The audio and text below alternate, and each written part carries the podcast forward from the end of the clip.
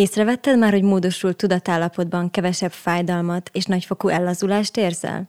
Hogy könnyebben indulsz el egy önmagad felé vezető úton? Tudtad, hogy a szülés is képes egyfajta módosult tudatállapotot kiváltani?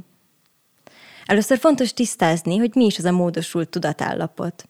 Ennek a misztikus fogalomnak valójában nagyon konkrét jellemzői vannak. Megváltozik az időérzékelés, a gondolkodás, az emlékezés. De a testi működéseinket is máshogy érzékeljük. Ezt akár a hétköznapokban is meg lehet tapasztalni, például egy szerelemittas állapotban, vagy egy munkahelyi flow élményben. A tudat beszűkül, az érzelmi paletta kiszélesedik, így változtatva meg a mindennapi valóságunk befogadását. Éppen ezért nagyon fontos, hogy ilyenkor milyen hatások érik az embert. A fogantatástól kezdve elindul egy testi és lelki átalakulás, ami megváltoztatja az általános érzékelést, és a szülés állapotában válik a legintenzívebbé. Az ellazulás és a befele figyelés segít kialakítani ezt a módosult tudatállapotot. Szülés közben rengeteg intenzív, szélsőséges és egymással olykor ellentétes érzelem jelenhet meg. A pozitív és negatív érzelmek gyors váltakozása miatt előfordulhat, hogy a nő az egyik pillanatban arra vágyik, hogy a partnere megfogja a kezét, azonban egy perc múlva már kellemetlenné válik a testi kontaktus. Ebben az állapotban fellazul a test és az elme feletti kontroll, amely utat enged addig legátolt viselkedésformáknak, például a kiáltásoknak, különösnek tűnő hangoknak és bizonyos mozgásoknak is. Egy szülőnő ordítása valójában a vajlódás előre haladtával, a fájdalom mellett a fokozódó módosult tudatállapot egyik kifejeződése. Az időérzékelés is teljesen megváltozik. Van, hogy csigatempóban vánszorog, és van, hogy szélsebesen vágtat előre. Mikor kezdődött? húsz perce? Egy órája? Egy ennyire intenzív élményben nem csoda, hogy a belső időérzékelés elállítódik. A koncentráció, figyelem és emlékezet is átalakul. Bizonyos részleteket tűpontosan fel tudnak idézni, felnagyítanak, másokra meg csak nagyon nehezen, vagy egyáltalán nem tudnak emlékezni. Például a szülőnő nem emlékszik arra, hogy mikor indult meg a szülés, de arra igen, hogy milyen kellemes hangja volt a nővérnek. A belső vizuális képek is igencsak intenzívé válhatnak. Hasonlóan más módosult tudatállapotokhoz, ezeket is olykor nehéz lehet kommunikálni mások felé. Ahogy egy hipnózis, meditáció vagy halálközeli élmény elmagyarázásánál is, úgy itt is elhagyhatnak bennünket a szavak. Ezek miatt ebben az állapotban a nők nagyon szuggesztibilisek. Ez azt jelenti, hogy nagyon érzékenyek lesznek a környezeti ingerekre, és minden százszorosan élnek meg. A pozitívat és a negatívat is. Egy biztató mondat, mint hogy ügyesen csinálod, nagyon mélyre mehet, és megadhatja azt az erőt, amire a nőnek szüksége van. Egy kevésbé empatikus, keményebb odaszólással viszont könnyen sodorható negatív érzelmi állapotba. Kulcsfontosságú tehát, hogy mi hangzik el a szülőszobában. A szülés során a magasabb rendű agyterületek, mint a prefrontális kéreg, mellékszereplőkké válnak, és átadják a reflektorfényt az ősibb agyterületeknek. A gondolkodás, tervezés, logika és önkontroll helyébe a tudattalan, archaikus folyamatok lépnek. Miután a prefrontális kéreg alul működik, ezért nem is csoda, hogy nehezebben megy néhány dolog felidézése, másra fókuszálódik a figyelem, megáll az idő és a test kontrollálása is lazább, mint a szülés előtt. Emellett annak, hogy a döntéshozó agy ebben az állapotban alvó üzemmódban van, olyan pozitív hozadékai is vannak, mint a fokozódó lebegés és a nyugalom érzése. A szülés közben megugrik az oxitocin hormon szintje, ami fájdalomcsillapítóként és nyugtatóként hat.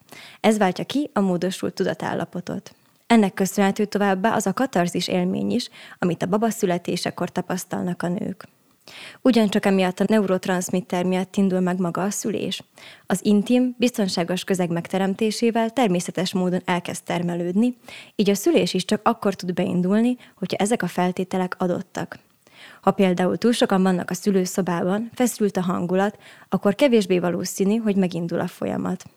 Ez logikus, hiszen evolúciós szempontból az az adaptív, hogyha veszélyt érzékel az anya, akkor az nem lesz alkalmas a gyermek világra hozatalára, hiszen ez csökkenteni a túlélési esélyét. Fontos szerepe lesz később is, ugyanis ez indítja be az anyai érzések fokozását, a gondoskodást, és ez segíti a baba és mama közötti kötődés kialakulását is. Az oxitocin szint a szülésen kívül a szexuális együttlétnél a legmagasabb.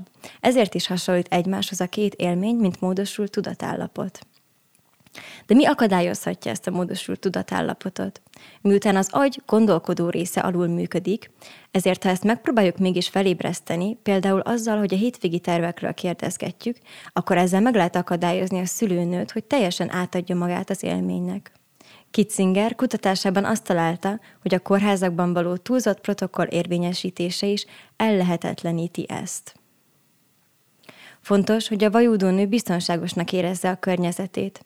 Ez a szülést övező gátlások, szégyen, bűntudat és tabuk miatt nehezített terep, éppen ezért lényeges, hogy a szülésnél jelenlévők hogyan viselkednek. Már csak a fokozott szuggesztibilitás miatt is. Ilyenkor ugyanis a nők sokkal kiszolgáltatottabbak, és az énvédő funkciók is takaréklángon vannak. A szülőnők oxitocin szintjét is megemelheti egy megnyugtató társ jelenléte a folyamat során. Legyen szó akár a partnerről, az orvosról, a dúláról vagy a szomszédnéniről. Ezáltal kialakul az összetartozás élménye. A nőkre jellemző, hogy stressz helyzetben másoknál keresnek és lelnek akár kölcsönös támogatásra. Ez az úgynevezett Calm and Connect, vagy más néven Tend and Befriend reakció.